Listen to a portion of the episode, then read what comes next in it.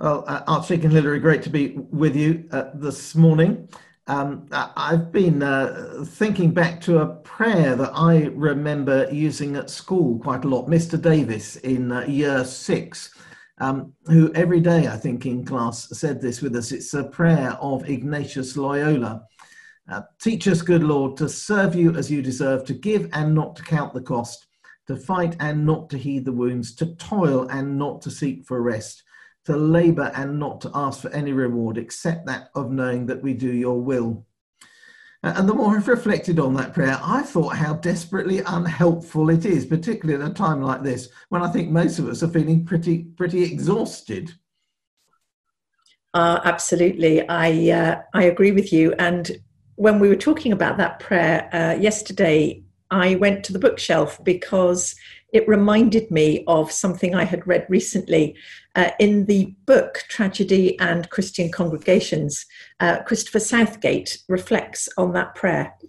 And he talks about a conversation he had with Sarah Horsman from the Sheldon Centre, which of course does fantastic work with clergy and ministers and, and lay leaders who may be struggling with stress and he talks about their whole con- conversation really um, alluding to the fact that ministers need to be deeply conscious of their wounds and hurts and to seek proper rest which sort of flies in the face of the words of that prayer i think and I think that's I mean, for, for all of us, uh, whether we're in licensed ministry or not. I think with everything that we've lived through uh, in these last few months, with the level of uncertainty that we've had and that we continue to have, actually that sense of being able to, to rest and to rest in, in God uh, at this time seems to me just vitally important uh, for for our health as we go forward. It's why I think we've been saying over this these summer months,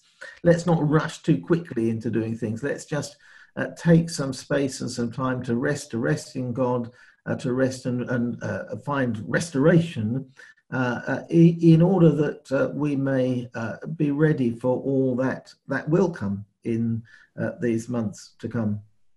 I think that's right. I've been reflecting on how it feels as if we've been holding our breath through these months, uh, working very hard, or, or maybe not having so much to do, but still that sense of tension, that sense of having to hold on, particularly through things we just don't know. And now I think rest is about letting go and actually just being still, uh, being peaceful in the presence of God. Yes, I think, I, I, mean, it is absolutely true that for, for those who've been uh, working so many hours and, and others for whom work hasn't been there, but, but it is actually everything that we've had to hold uh, emotionally and spiritually within this time uh, has led all of us uh, into this into this place pretty much. Uh, for me, one of the uh, things that I've, I've noticed starting slowly, gently to come back into worshipping in church is that I've I've enjoyed the simplicity. I've been refreshed by the simplicity of our worship. Um, I, I, look forward enormously to the day when we can when we can sing and when we can enjoy the wonder of of of, uh, of maybe slightly more exuberant worship. But just for this moment in time, uh, that simplicity, that quiet of a, a, a said Eucharist with silence um, seems to me to be an extraordinary, generous gift to us of that space, particularly to rest in God and, and, to be, be fed by God through the scriptures and particularly through the sacrament uh, in order to be renewed and, and sent out into this changed world in which we're living. I think that's right. And I think it was a gift that began during lockdown. However, we approach worship in our worshipping communities, whether it was live streamed or recorded or, or through paper offerings, perhaps, I think there was something about simplicity, going back to the heart of worship, what really counts, what really matters, and the relationship with God. And I think we're seeing that lived out in our worship now as we gradually come back into buildings. And I was reflecting the other day presiding at the Eucharist, how moved I was to see that simplicity, even of movement, of people mm. coming very gently towards the altar, very conscious of one another, even the, the little diversion to the hand sanitizer, all of that uh, something deeply moving, and the response from people at being able to receive the host again after all this time. No, I, it's it's something that uh, has, I know, been very significant, important to me and to others. Uh, and that bit about actually how we move in in church.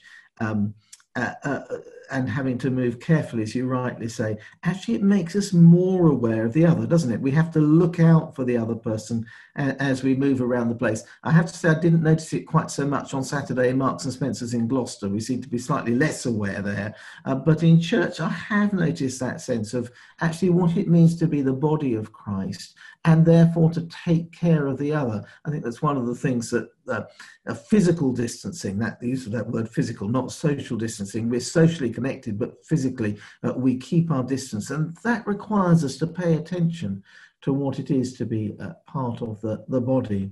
Um, I, I, think that gift began in lockdown as well. I, I think there was something about the fact that although we were separated, we had to and wanted to pay attention to one another's needs. That sort of paradox of not being able to reach out, but yet being very conscious of, of how we, we all were in that.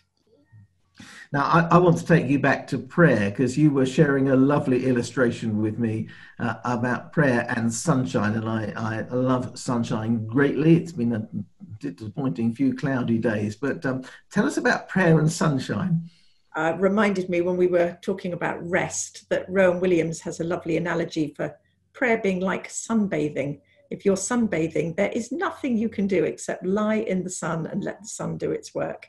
And he uses that analogy for prayer. We, we sometimes feel we have to struggle and strive with prayer. But essentially, he says, it is like lying in the sun, letting God do God's work in us. I, think sometimes, like like so many things in church, we make we make prayer more complicated than it than it needs uh, than it needs to be. Um, there was a, a, lovely story told to me once of um, uh, of a young man who was trying lots of different techniques for prayer, which were all uh, all really good, and, and talking to a, a, very aged and wise monk. And uh, eventually, he turned to the monk, having explained all the methods of prayer he was using, and turned to the monk and said, "Oh, and Father, what do you do?" And the monk kind of paused for a moment and said, "Well," he said. I get on my knees and I hope for the best. Uh, and I think that sense, actually, it is just simply that sense of being in the presence of God and stopping and listening and using some of those disciplines of the church, just uh, some some prayers that we uh, that we know well to nourish and uh, sustain us. Um, I, I, wonder if we might finish. I, started with a collect that I, I um, that I find quite difficult, and um, whether we might finish with um, one of the prayers from Common Worship, which which I really like and seems to me really appropriate for this season. This season in which uh, we're gradually coming out of lockdown, our churches are gradually open, but in which we are taking it gently in which we are called to rest in God, to be restored, to be uh, refreshed.